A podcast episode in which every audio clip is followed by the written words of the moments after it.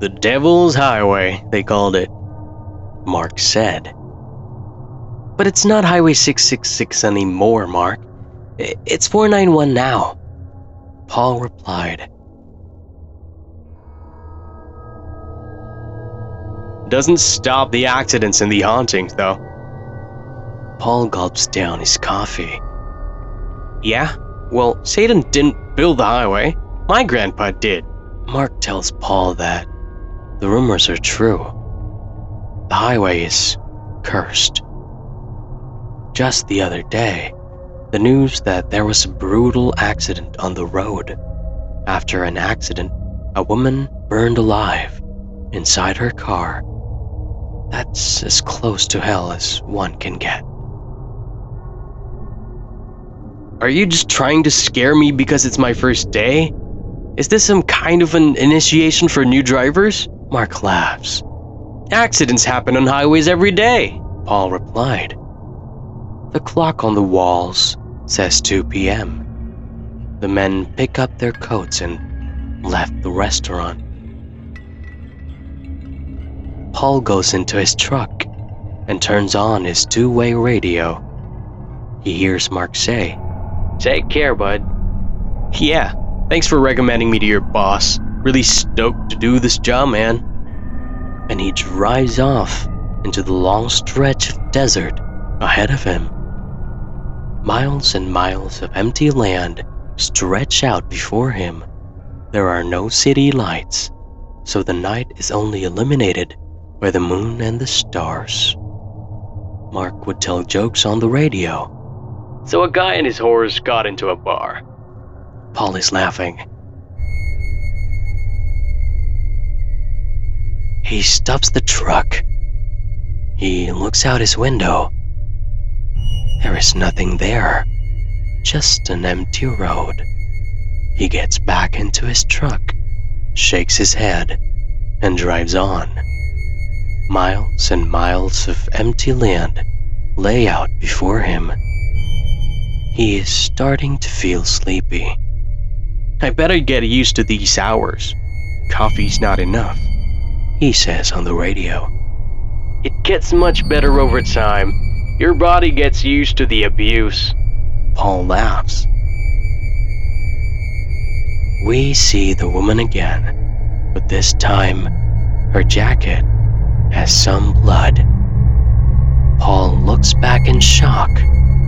He doesn't see her anymore. Paul sighs. Man, I think your stories got into my head. Mark makes fun of him. Scaredy cat. Scaredy cat. Scaredy cat. Paul is stunned. Hello?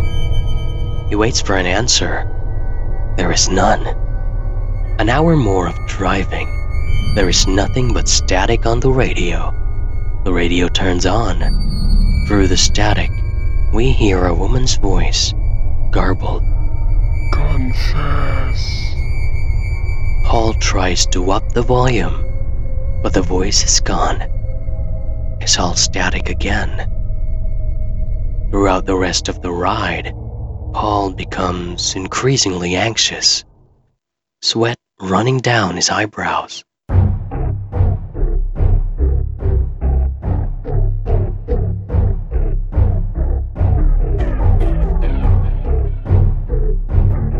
Finally, he stops his truck, rolls down the window, and goes down. He confronts the woman. What do you want? The woman is gone. Then, he sees it on his mirror. She is behind him, pointing at him. Her face with blood, her body broken. Paul rushes to his truck. He quickly drives off. The radio turns on with a demonic voice.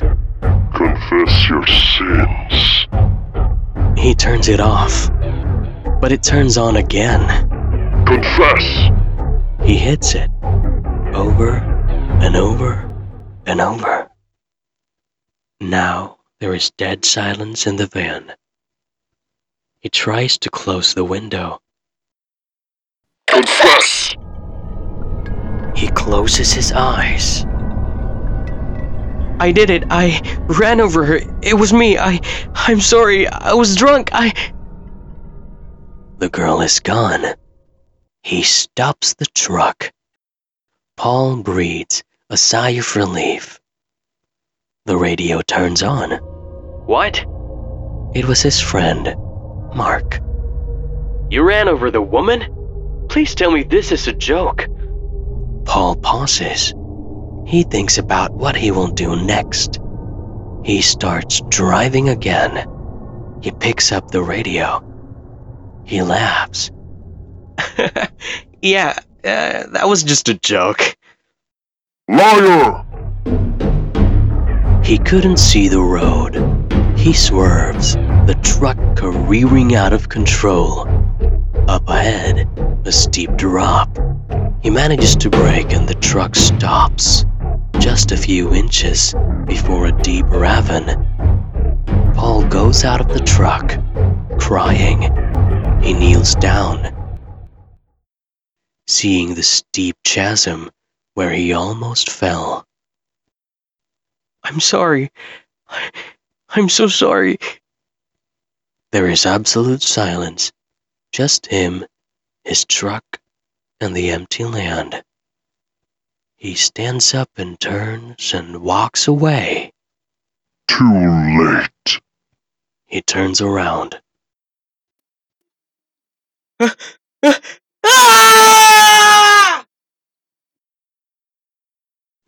So, Paul, how's your first night on the Devil's Highway? On the empty stretch of the road, there is only the truck and nothing else. Paul,